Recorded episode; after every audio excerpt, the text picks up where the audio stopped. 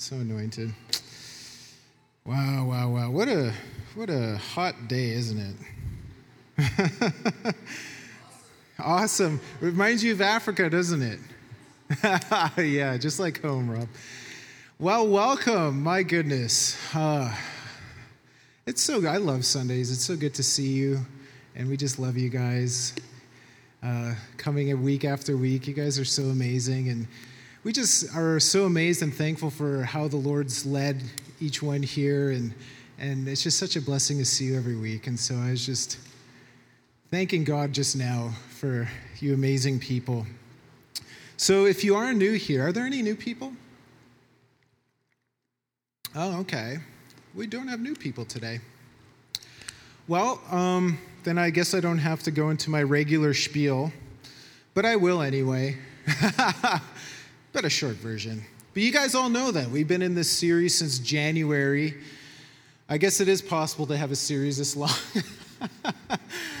but I'm, I'm thankful to be able, this is the kind of stuff, this really impacted my life uh, years ago when I first started hearing this. And I, I, like I said, I really felt like the Lord wanted me to teach in this in length. And so I don't know how many more weeks we're going to go, but we're going to finish. Um, we're going to finish it. And so it might be June. I don't know. We'll see what, what God does. But for those of you who haven't been here for a while, um, we all hopefully know by now that we're all going to stand before Jesus one day and be judged according to what we've done in this temporal life, whether good or bad. So we're talking about believer, believers' judgments. And if you, you want previous messages, we talk, I talk in length about what that looks like. Uh, so you can feel free to uh, email us at ottawacatchthefire.com and we'll send them to you. Um, but the point is, because we're talking about the believer's judgment, there's going to be rewards given out and losses suffered. And I, I, remind us of this every week because of the truth of it and the weightiness of it. If we can get a hold of what that looks like, we're going to live life totally different. That's, by the way, I forgot to mention, the whole point of this series is to. Ad- the series is basically the importance of adopting an eternal perspective and how critical that is.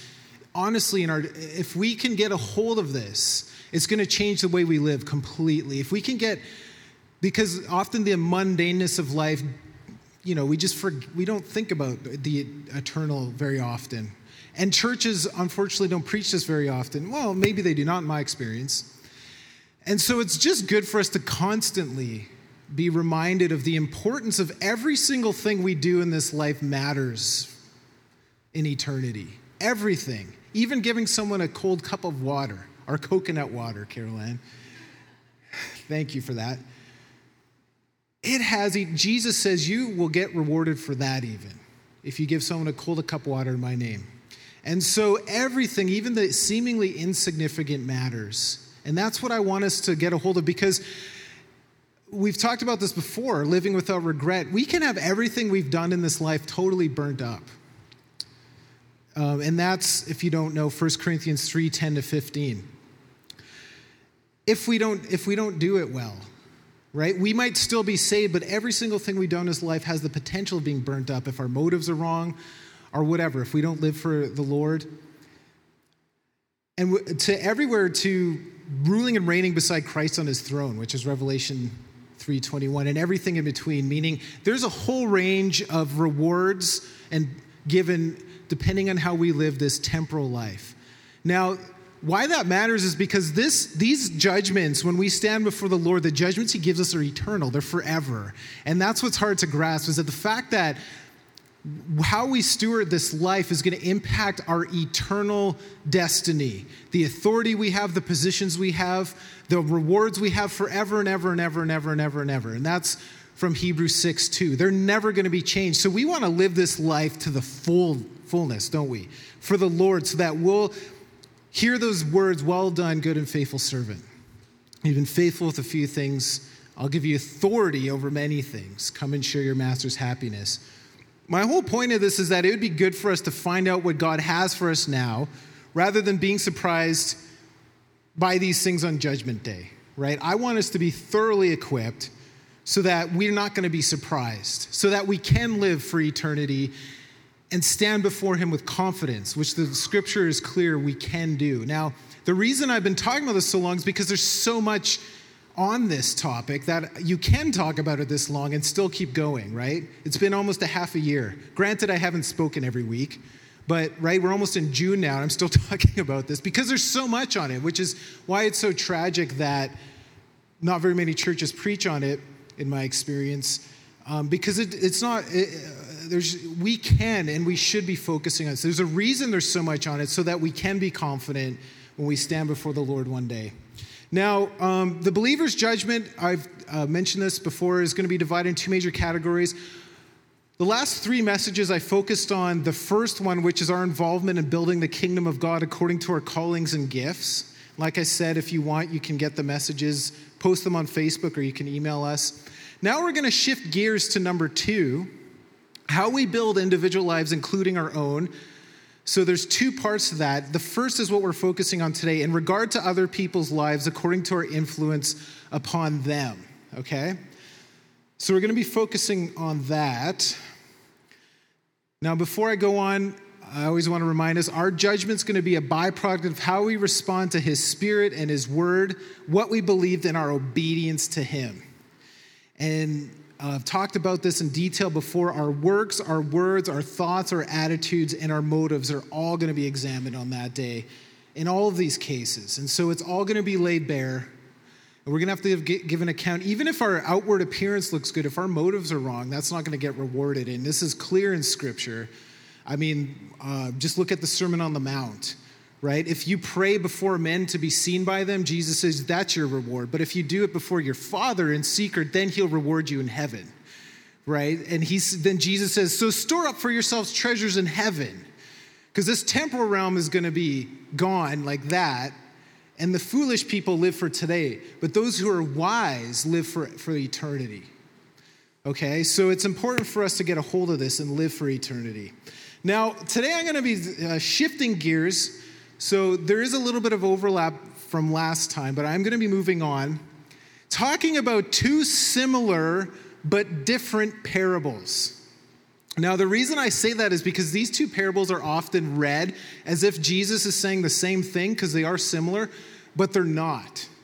No, I shouldn't say that. They are similar, but they're different in a really important way. And I'm going to be talking all about that in detail today. Okay, so the first one is the parable of the talents.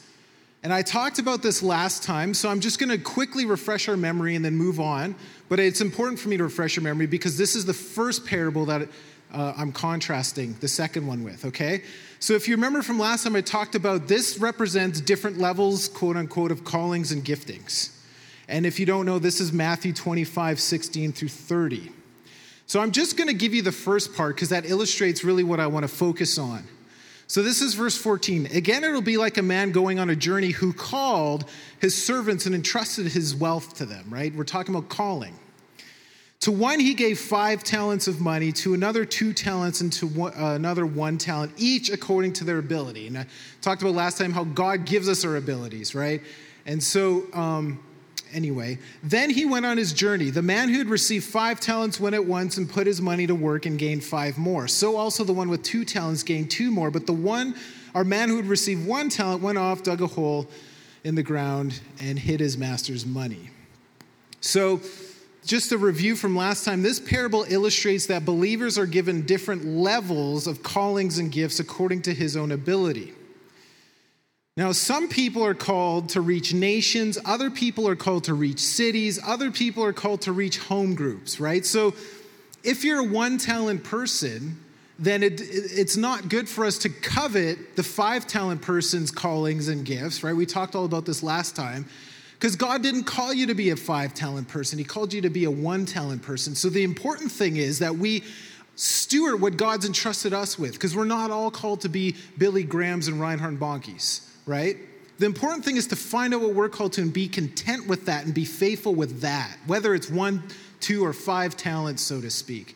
Okay, and so that's really important because I talked last time about how destructive envy and selfish ambition are. And if we're coveting other people's callings, then that's inevitable.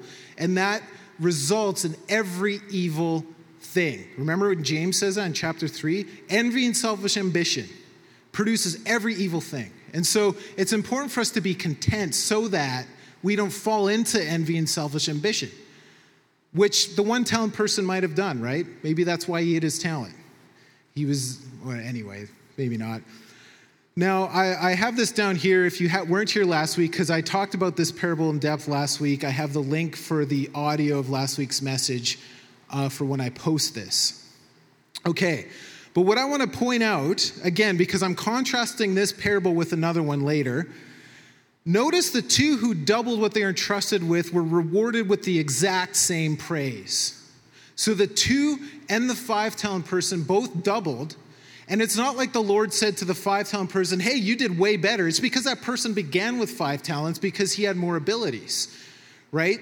So the point is that both of them were faithful and diligent, and the level five servant was not praised any more than the level two servant. And that's important. So if you're a level two servant, so to speak, with two talents, you're going to have the potential to get the, the reward, and this is the reward or the praise. Well done, good and faithful servant.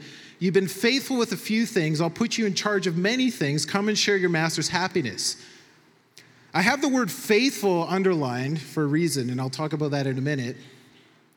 But notice that your faithfulness in this life, how you stewarded the talents God gave you, is going to determine the authority He gives you in the age to come. How you steward your calling, okay? He says, I'm going to put you in charge of many things because you are faithful with the few things I gave you in this life. Okay?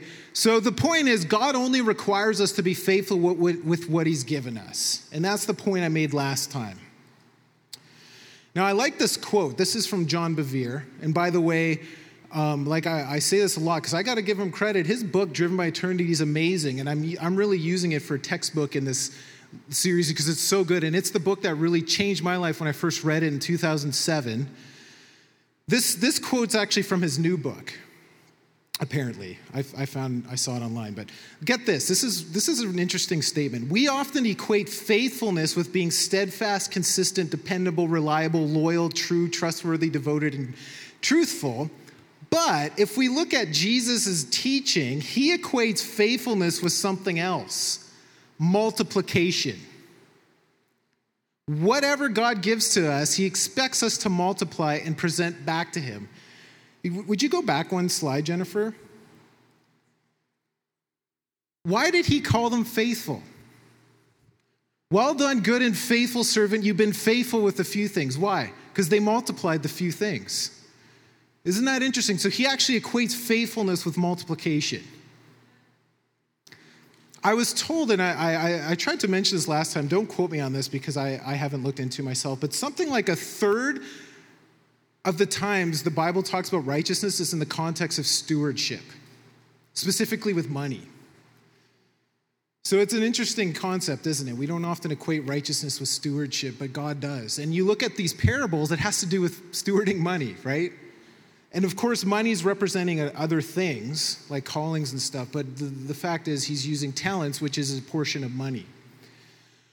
Okay, so the key point is God ordained certain works for us to do and will be judged before his throne for whether or not we walked in his plan for a life, not for how well we executed our own plans or walked in someone else's calling. And I talked about this the last three times, if you're interested. The important thing is that results are not the indication of success, obedience is, right? Like I said, if you're a two talent person, if you gain two more, you're getting the same praise as the five talent person who gained five more.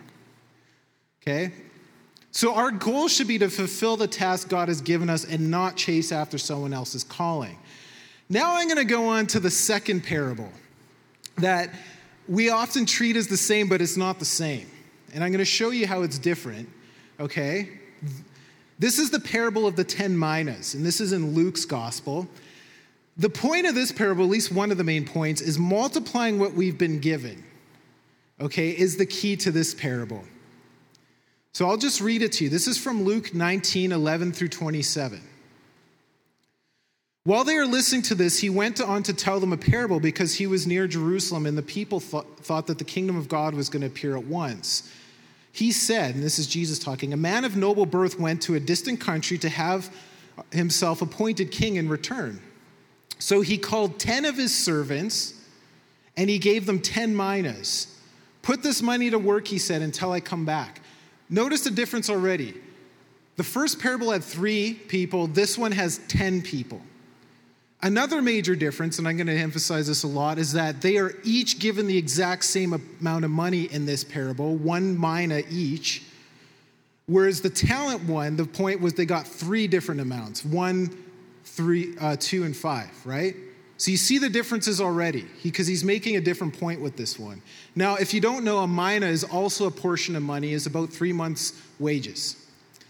Okay, so moving on.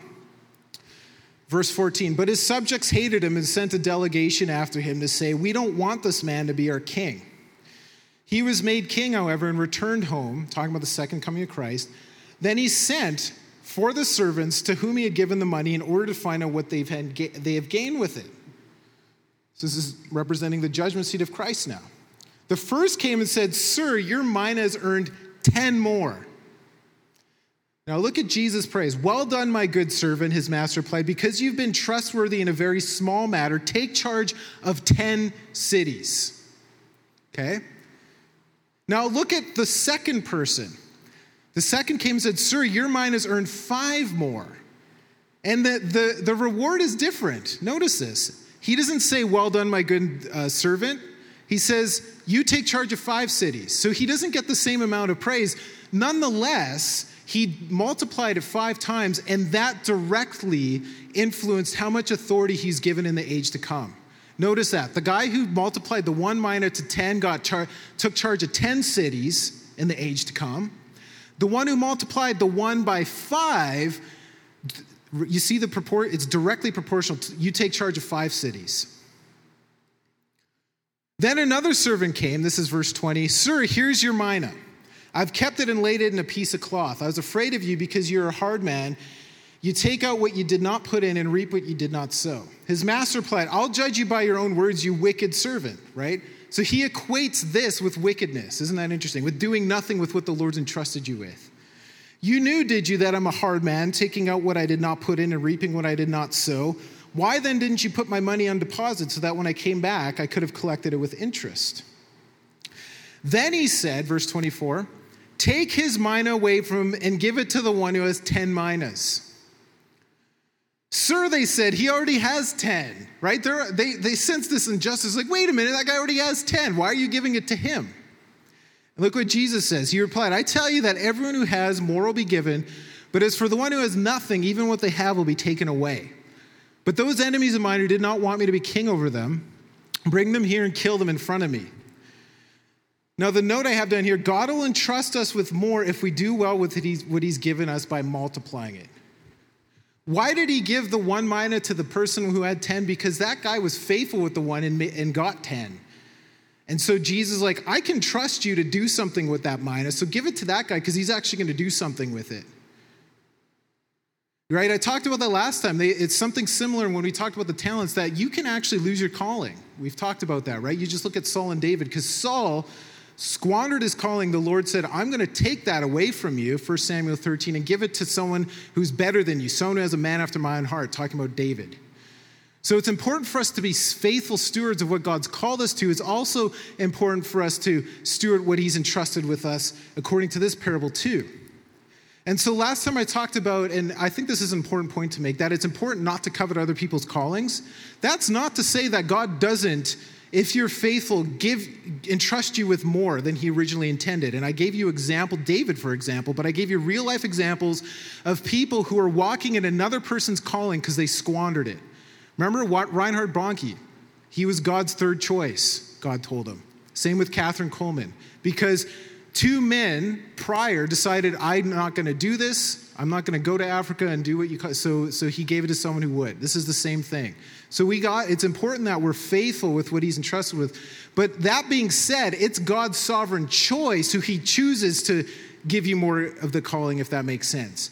So, coveting Reinhard Bonnke's calling is not going to do you good. That's going to do you bad. but if, on the other hand, if God says, I'm going to give you more authority because you've been faithful, then it's your burden really to receive that. Because too much is given, much is required, and it's a burden. You're, you're held to a higher level. We've talked about that before, right?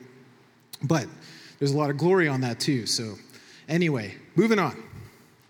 So, I've already made some of these points, but it's worth emphasizing, because like I said, I'm distinguishing this parable from the one in Matthew, the, the one of the talents. This parable, each person's given the exact same amount, one mina. Therefore, this parable does not illustrate that believers are given different levels of calling like the parable of the talents, right? Because they're all given the same amount in this parable. The key point is this parable illustrates that we can multiply what every believer is given.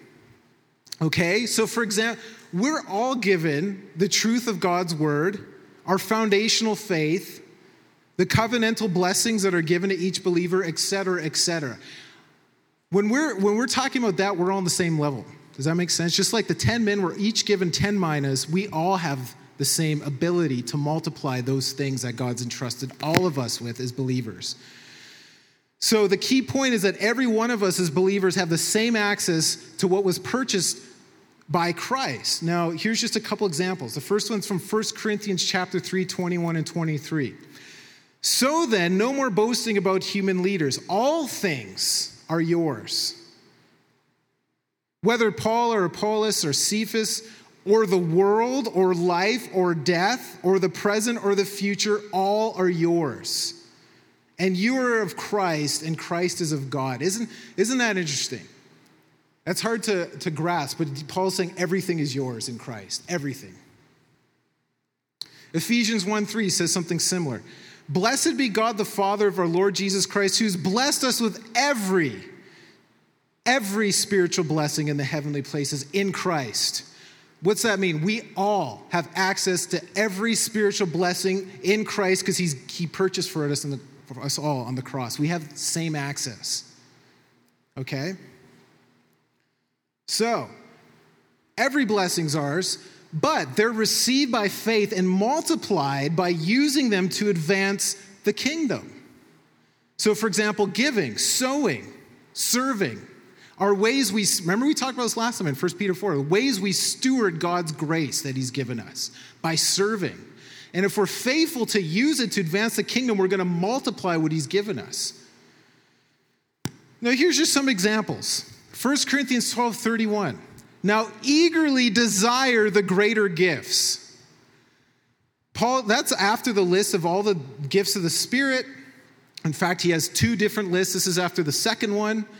And that's, his, that's, a, that's an imperative. That's actually an exhortation. That's not a suggestion. In other words, I think it's a matter of obedience whether we, we do that or not. He says, eagerly desire spiritual gifts the greater gifts, not just anyone, the ones that are the most awesome. Now, if, if just in case we, you know, Paul probably anticipated some of us would be like, are you saying to, are you actually saying to eagerly desire spiritual gifts? One chapter later, he repeats himself, just in case we didn't believe him. Follow the way of love and eagerly desire gifts of the Spirit, especially prophecy. Someday I'll probably talk about that, why he says prophecy. That's another story for another day. The point is, we're supposed to eagerly desire spiritual gifts, and if we do, God's going to give them to us, and we're going to, He'll enable us to use them for His glory to serve others and multiply, right? Advance the kingdom with them. Matthew 7 11. How much more will your Father in heaven give good gifts to those who ask? That's another story for another day. Some of you heard my message on asking, seeking, and knocking along. That was almost a year ago now, I guess, last August. But the point is, we have to ask. And if we ask, God will give us good gifts. And if He gives us good gifts, we have the ability to advance the kingdom more. He's the one who supplies the seed. But we actually have a part to play. We have to receive it by faith and use it to advance His kingdom. We can all do this. We're all the body of Christ. So, the point is, we're to take what we've been given and multiply to the glory of God. That's the point of the second parable. And we can all do it as believers. Okay, so now, this is a lot of text, but, but I, I'm, I'm repeating and emphasizing these things for a reason to distinguish this from the talents, to make it absolutely clear. Okay, so Jesus only addresses three. Notice there was 10 servants, but Jesus only addresses three of the 10 to illustrate the point.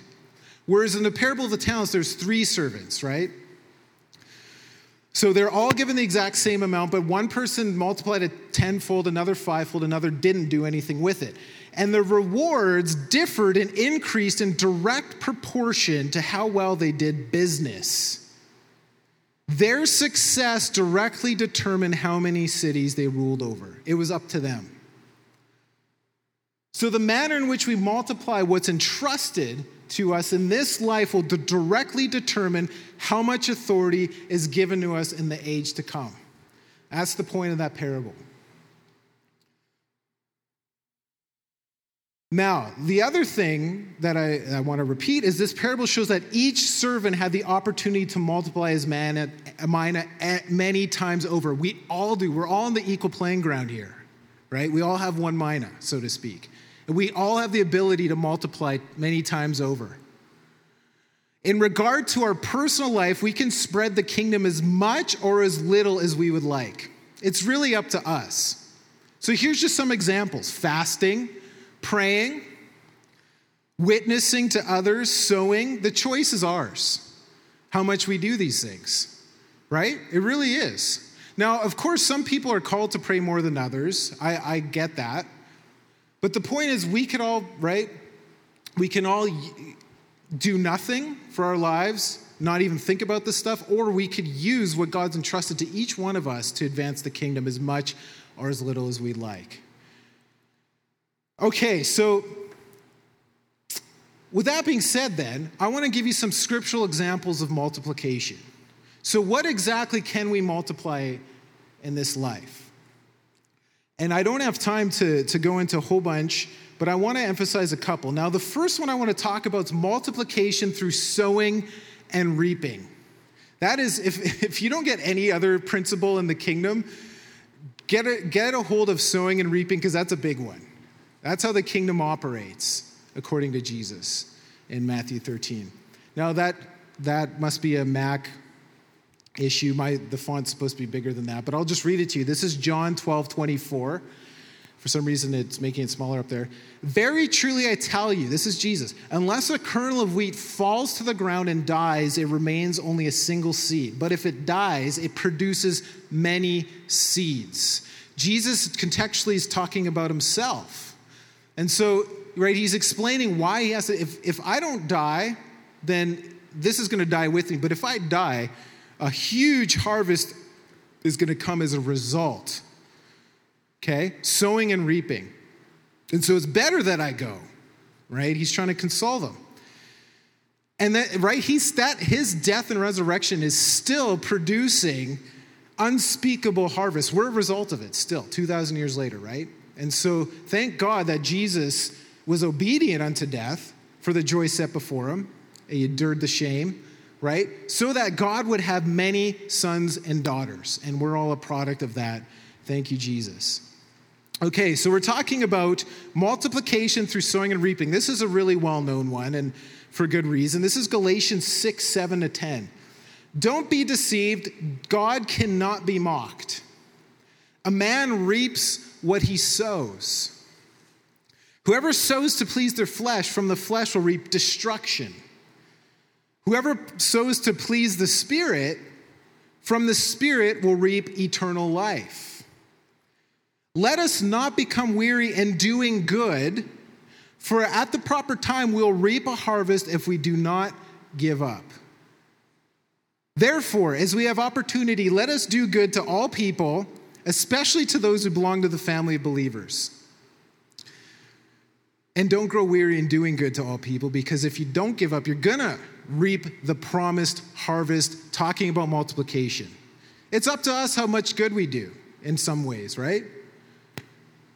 And so, the more good we do, the more harvest of righteousness is coming our way, according to this parable. So, don't grow weary, because it's going to come. You just have to stay in faith, believing it's going to come, because He promises it.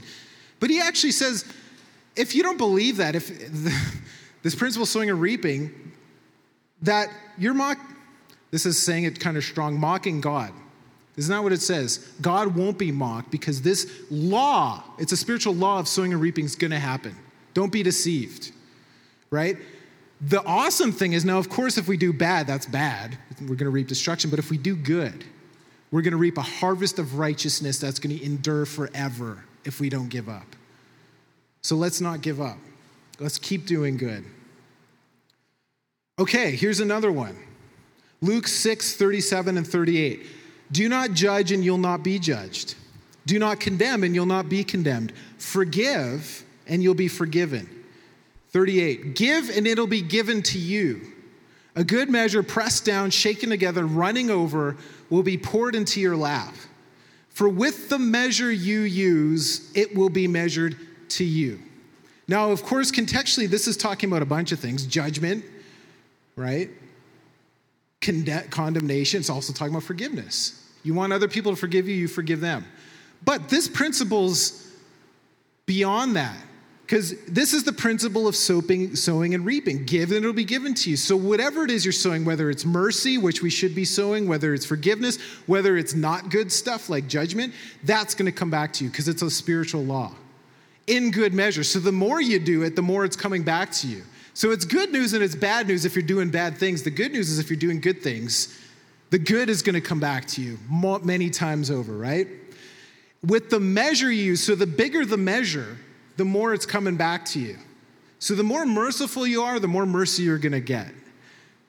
Isn't that awesome? So it's a good it's an awesome principle if you're using it for righteousness sake, right? Now, one thing I want to focus on because this is I thank God. I, I really do. I thank God that when I was saved, early on, I went to a really good church, a Bible believing church. The preacher's awesome. In fact, how many of you heard, you probably haven't, but Church of the Rock from Winnipeg? Oh, have you seen, the, he's on TV? Mark Hughes, that's where I got saved. Okay. He taught on, on giving, and, and I, I, I was so blessed. I heard this early on, and I was like, this is awesome. And I thank God for that revelation. And if you can get a hold of it, and that's why I want to share it. I, it actually excites me. I'm, I'm not doing this for any other reason than I'm excited and I want to share it with you if you can get a hold of this. One of the reasons I like it is because we're talking about sowing and reaping. This is a tangible, tangible thing you can do, and you can see tangible results. And that's why I believe Jesus uses money and the talents of the parables and the minas, because it's tangible, right? You have one mina, you got 10 more. That's measurable. Okay, so multiplication through giving. And this gets me excited because I, I just, I love, I lo- God's promises are so amazing when it comes to giving. It's just, I was watching Rick Joyner recently. This is kind of funny, maybe offensive, but someone someone was angry with him, and he's like, "Tithing's not in the new covenant."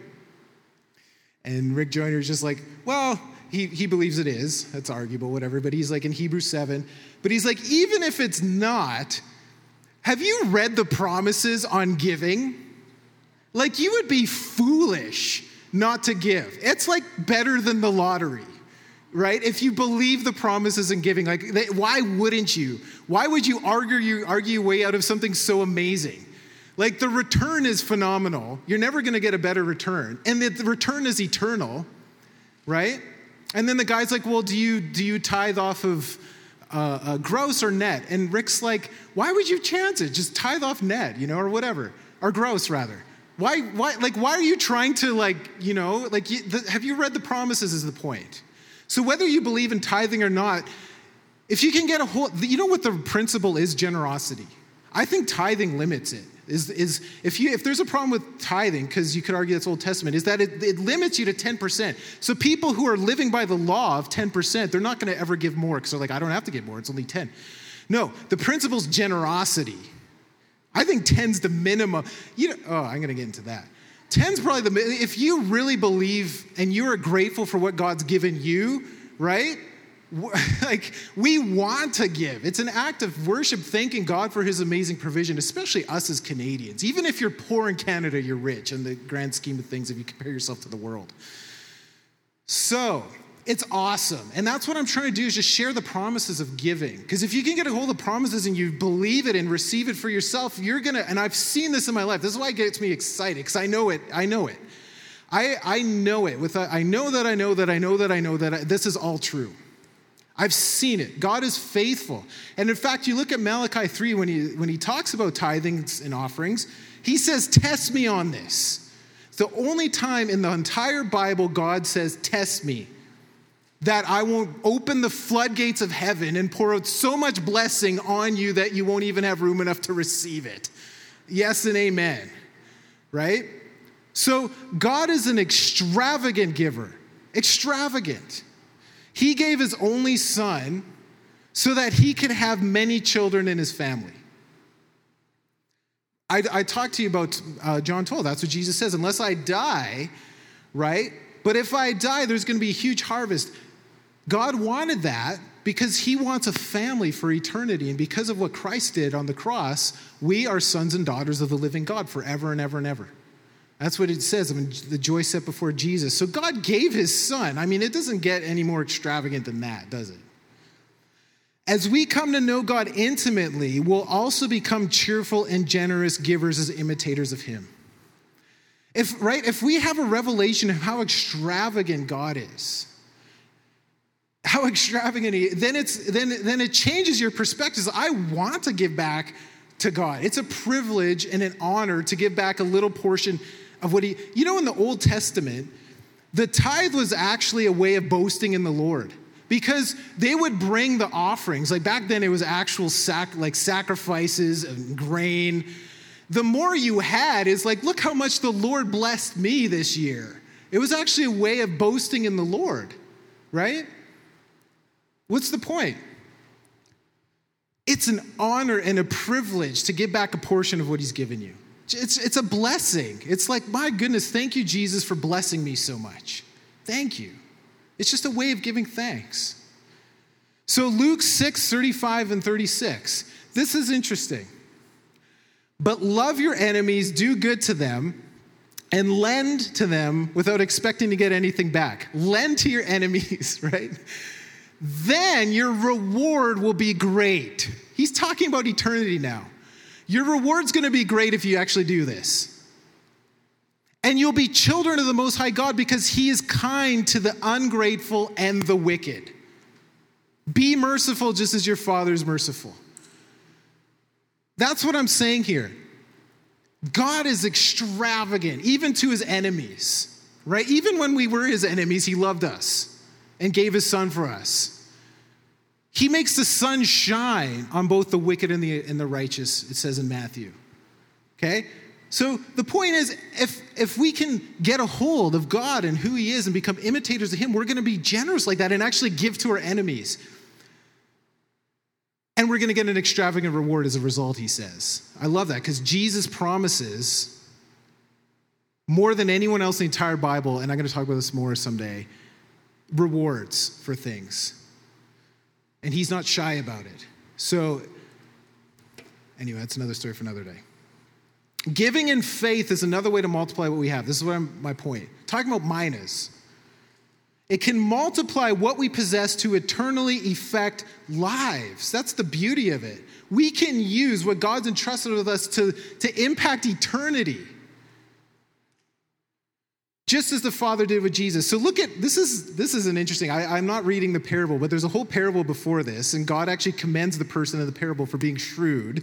but anyway, this is Luke 16 9. This is Jesus talking. I tell you, use worldly wealth, worldly wealth, to gain friends for yourself, so that when it's gone, you'll be welcomed into eternal dwellings. What's he saying? Use worldly wealth to impact people for eternity, and you're going to have friends forever and ever and ever who are going to welcome you in their eternal dwellings because of you used money, worldly wealth, to impact people for the kingdom. Right? That's what Jesus is saying. Use the wealth I'm giving you for eternity, not for temporal. Now, it's not wrong to do temporal. Don't get me wrong, right? My point is, this is Jesus' exhortation saying, hey, this is not only okay, it's an exhortation to use money to get friends forever, to impact people for eternity. Then in verse 10, he goes on Whoever can be trusted with very little can also be trusted with much, and whoever is dishonest with very little will also be dishonest with much. He's talking about money. Verse 11 So if you have not been trustworthy in handling worldly wealth, who will trust you with true riches, talking about eternity, talking about stewardship. How we steward our money, Jesus is saying, is going to determine how much the Lord entrusts you with true riches.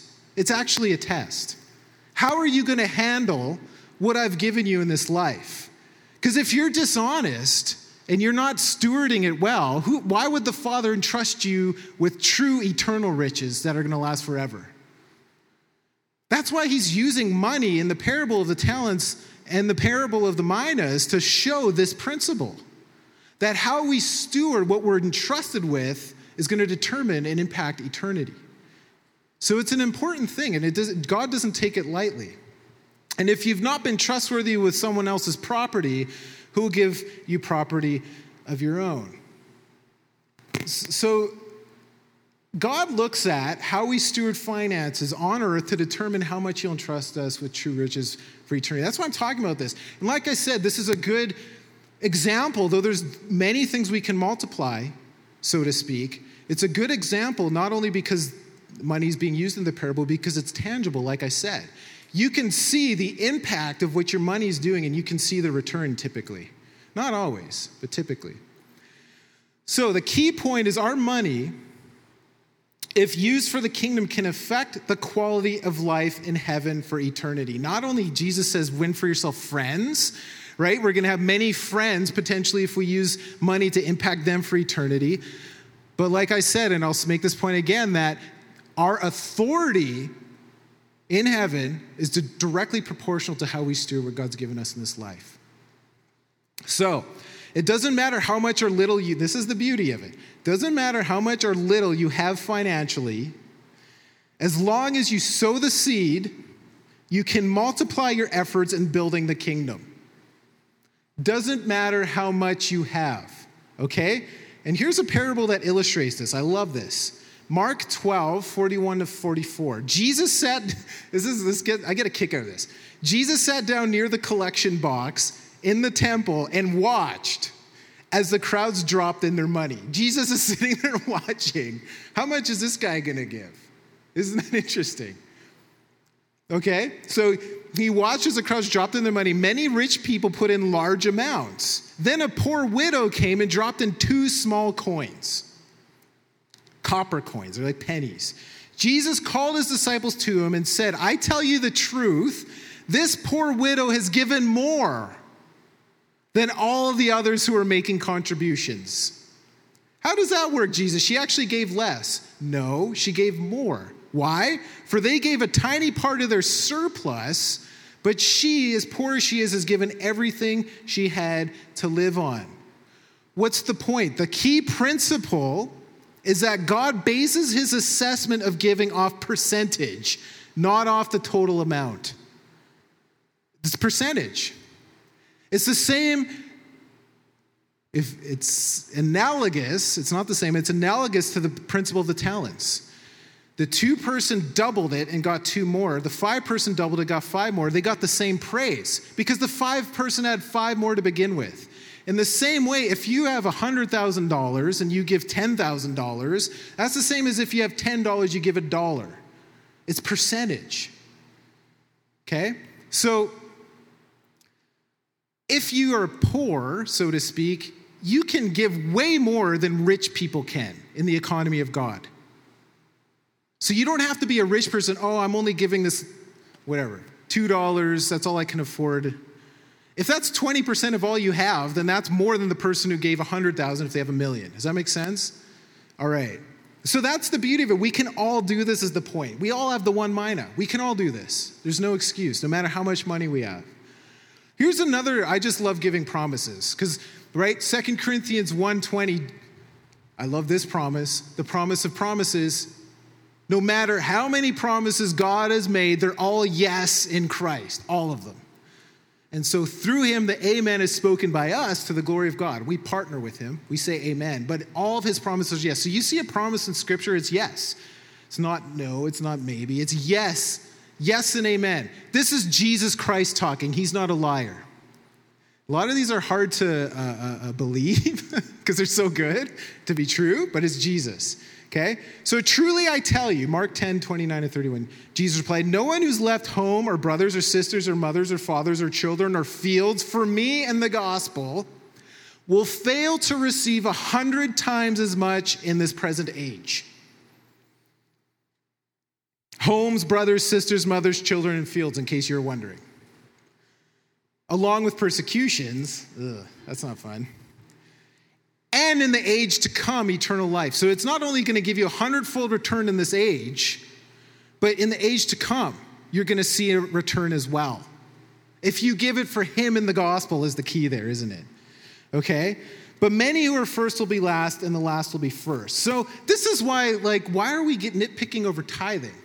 Like, we should all want to give like 100% of what we have if this is true, because it's better than winning the lottery. Like, how many investments do you know is guaranteed a hundredfold return? Zero, except kingdom of heaven economy, right? Okay, here's some more promises. Proverbs 11, 23 to 25. The godly can look forward to a reward, while the wicked can expect only judgment. 24, give freely and become more wealthy. Be stingy and lose everything.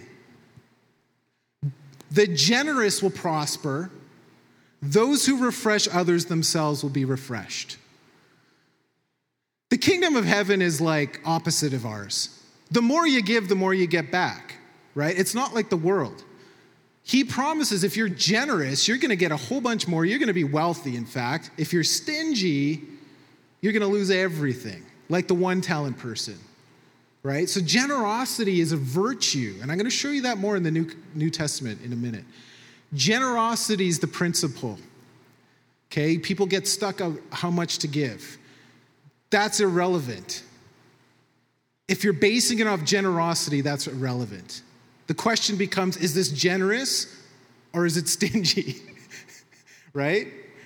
Okay, and let me show you this in the New Testament. I love this, and, and you'll recognize this because I pray this almost every time I do the offering talk because it's so good. Again, if you believe this, it is so good.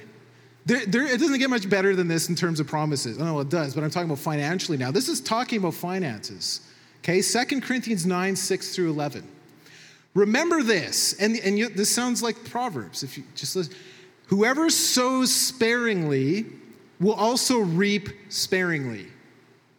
Whoever sows generously will also reap generously, right? That's the principle generosity. Each of you should give what you've decided in your heart to give, not reluctantly or under compulsion, for God loves a cheerful giver. I'm going to go in detail. I'll just read this and go in detail in a minute. And God is able to bless you abundantly, so that in all things, at all times, having all that you need, you will abound in every good work. Okay, verse 9. As it is written, they have freely scattered their gifts to the poor, their righteousness endures forever. We're talking about eternity. Verse 10 Now he who supplies seed, so it's God who supplies you the seed, to the sower and bread for food will also supply and increase your store of seed and enlarge the harvest of your righteousness. You will be made, sorry, this is the new translation. The old one says, You'll be made rich in every way. You'll be enriched in every way so that you can be generous on every occasion. That's the point. This is why God's going to make you rich in every way, so that You'll be generous on every occasion. That's the principle. Now, I love this is the outcome. This is why we should all seek to be generous. And through us, your generosity will result in thanksgiving to God. That's all about the glory of God. So, the more generous you are, the more praise and thanksgiving is going to go up to God because of your generosity. So, we can actually facilitate and serve as catalysts to people praising God through our generosity. It's really an awesome thing. So I'm going to just go through this a little more. I just read the entire thing verse by verse to make a few points. Okay, so back to 2 Corinthians 9 6. Remember this whoever sows sparingly will also reap sparingly. Whoever sows generously will also reap generously. Nothing about tithing. Generosity is the principle. Key point our eternal harvest slash reward is in direct proportion to how much we sow. If we're generous, then our giving is greatly multiplied. The parable of the minas. That guy who had one sowed it, got 10 more. You take charge of 10 cities, right? Multiplying. We can multiply through generosity. And it's, it's impacting people for eternity. That's what's awesome about it. That's what's awesome about it. It's not just like we're trying to get your money, because I'm not at all. In fact, I'm, I want to, because I'm so blessed by this principle, and I believe, I could, this is one of those, this is one of those things that no one can convince me otherwise. Because I've seen it over and over. I could tell you testimony after testimony in my own life of God being faithful and true to these promises. It's amazing. And so this is for you guys. Why not use, like Jesus exhorts us, worldly wealth to impact eternity? Because we can, and it's a privilege. What else are you going to spend your money on? Like Jesus says, store for yourself treasures in heaven where moth and rust don't destroy. Because if, your if your treasure's on earth, it's going to go. It's just, it's gone one day. Store for yourself treasures in heaven, right? As Jesus' exhortation does, in the context of money. It's, uh, it's amazing. The return, it, it doesn't get any better than this in all eternity. The return is huge in this age of our giving. 2 Corinthians 9 7. Each of you should give what you've decided in your heart to give, not reluctantly or under compulsion. For God loves a cheerful giver. We are not under law anymore. We are in a new covenant I hope you guys all know that. Under the law, they were forced to do this. Okay, under compulsion or under reluctance. I don't want to, but I guess I will. No, because God loves a cheerful giver. We're in a new covenant, we get to give. It is a privilege and an honor to give. And God loves it when we're cheerful about it. You know, and when you get a hold of this, you become cheerful about it because you're like, yeah, I get to give. It's really phenomenal. Because, like, if you can really get a hold of these things, and these few principles I'm sharing, you, and you believe it, it makes all the difference in the world. All the difference in the world. Now, I made this point a lot in previous messages, so hopefully we all know this by now. Attitudes and motives really matter, and Jesus is clear, and I've given you scripture after scripture in the past on this, that we're going to be assessed by our motives. So, this is saying our attitude is that we should give cheerfully, not reluctantly or because you're being forced. Okay, so if we're giving out of law because we're being forced, you have to do this. You, you, the principle's still going to happen. You're still going to get a return. But God's saying, no, I want a cheerful giver. Don't give for those motives or attitudes because your attitudes are going to affect your motives. And if your attitude is, I got to do this, that's not going to be good. Because you're going to stand before the Lord and He's going to be like, You did this reluctantly and out of compulsion, right? And I don't know. Hopefully, He'll still give you a reward, but I, I don't know. We want to get a hold of these things and meditate on them and see the glory, the glory of giving and what that means for eternity. And, and you're going to not, believe me, you are not going to regret any penny that you've given for eternity. I guarantee probably all of us are going to wish we gave more when we see how amazing it is. Because we, like, you give a seed and you usually forget about it in a few months. God never forgets. And all of these promises He's given us for eternity are yes and amen. You're going to see it, right? And so you can't outgive God. You can't. It's impossible. Isaiah uh, 119, we're talking about attitude. If you're willing and obedient, you'll eat the good of things of the land. Both, not just obedient right? He's saying you got to be willing to. Your attitude matters. If you're doing things like we talked about this last week, on the outside it looks good, inside you're doing it out of envy or selfish ambition, or in this case, reluctance or compulsion. Willing and obedient is, is critical. Attitudes and motives matter. So if you can get a hold of the fact that it's an act of worship, that it's, a, it's an act of worship that's a fragrant offering to God, then that's going to change, right? You're going to be, this is awesome. I get to worship God with the provision He's given me through giving. Okay, Second Corinthians 9:10. Now to he who supplies seed to the sower and bread for food will also supply and increase your store of seed and enlarge your harvest of righteousness. So what's this saying? I'm going to focus on the seed part right now. Just as in the natural, a seed will have the, has the potential to produce a huge return, so it is with our finances. Think of an apple. An apple has a bunch of seeds in it. Say you sow those seeds, they produce eventually trees, which produce way more apples every single year. those apples have seeds in them, then is the potential for you to plant more trees that produce more apples. Think of the return you can get if you actually take the seeds, sow them, and use the apples to continue sowing, right?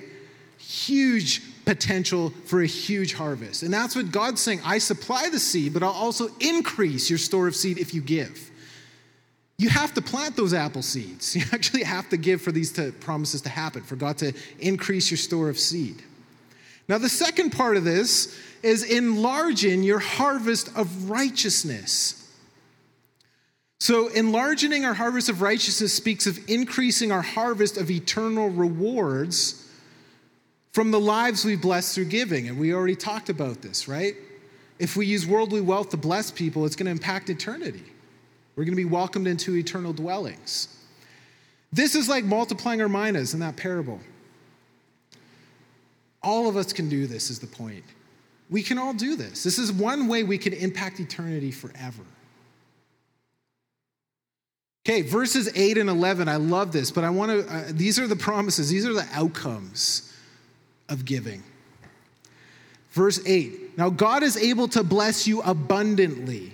In the old version, it says, make all grace abound to you, which is actually in the Greek so that in all things at all times having all that you need you'll abound in every good work the point is so that you'll abound in every good work and that's reiterated in verse 11 you will be enriched in every way so that you can be generous on every occasion that's the point god's going to bless you crazy amounts so that you can be generous and through us your generosity will result in thanksgiving to god it's awesome.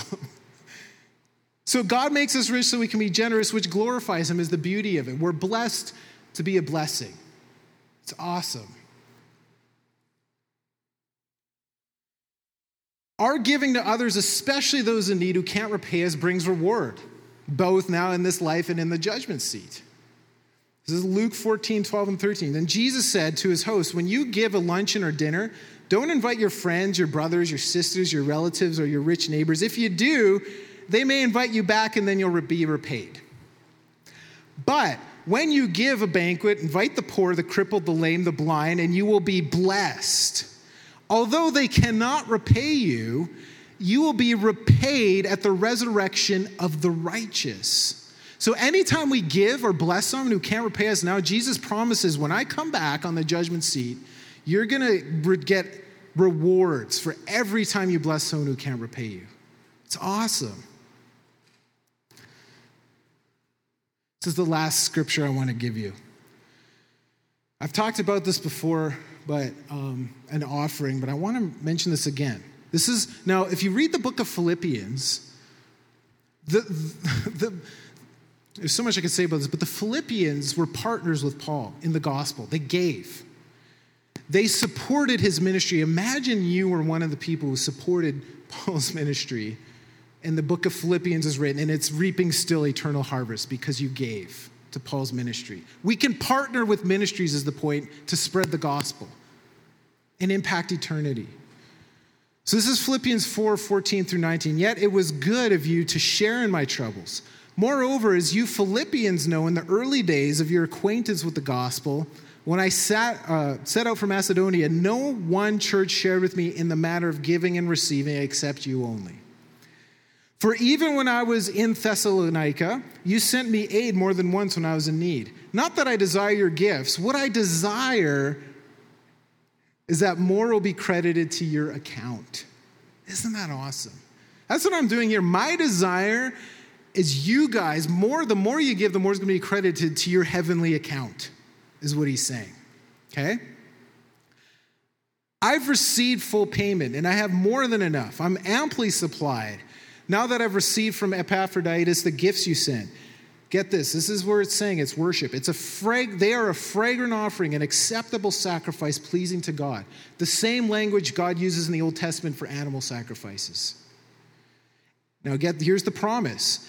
And my God will meet all of your needs according to the riches of his glory in Christ Jesus. The promise God will meet all of your needs.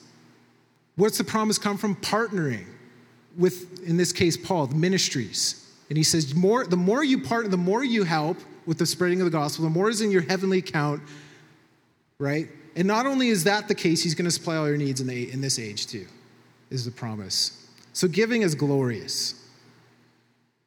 So, in multiplying your efforts to build the kingdom, we focused on giving because, like I said, that's tangible. But, th- but there's more you can multiply, and I'm just going to go bam, bam, bam. You can do, these are just a few. Other ways we can multiply our, ma- our minas, all of us can, through prayer, multiplication through serving. The greatest in the kingdom is the servant of all, Jesus said. You want to be great in the kingdom authority position? Serve. Multiplication through partnering, talked about that with Paul, through, with others. Multiplication through fasting. Multiplication through doing good to others. We talked about Galatian, right? Don't grow weary in doing good to others, sowing to please the Spirit, because then you'll reap a harvest if you don't lose heart. These are just a few, and I could talk about all of these in return. But we all know what these are, right? It's probably not necessary other than to say there's so many ways we can multiply our minas. All of us can. We're all on the same level, so to speak, right? And the more we do with what we've been given, the more potential we have for eternity to rule and reign with Christ, the more authority we'll be have. So this is the summary. The parable of the mina shows that each servant has the opportunity to multiply his mina many times over. In regard to our personal life, we can spread the kingdom as much or as little as we would like. It's up to us. Final exhortation no limits. There's no limits how much we can go, how far we can go with multiplication in these ways. No limits. So, it's an awesome thing. We're called to be stewards with what God's entrusted us, and we can all do our part. No matter, right, whether we're one, two, five talents, because we all have the opportunity to impact the kingdom. So I just want to pray for us as we close. Father, I thank you so much for your promises that come to us, that we have an honor and privilege to multiply for your kingdom with what you've given us in this life. Lord, I ask that the, the promises, we thank you that your promises are yes and amen. And we thank you that you say, that if we pray anything according to your will, you, we know that you hear us. And if we know that you hear us, we know we have whatever we've asked of you. So we just pray in accordance to your will, Lord, that all of these precious promises, we thank you that they're all yes in Christ. And, and we just say amen to all of them. Lord, I ask for the revelation of the privilege and honor it is to multiply your kingdom through giving and through praying and through all these ways that we each can use what you've given us to bless others for eternity. Lord, I ask that the, the, this revelation of how we can impact eternity, no matter what we're called to do, whether we're called to be a housewife or to be an evangelist to the nations, Lord, that we can all do these things to multiply your, the minas you've given us.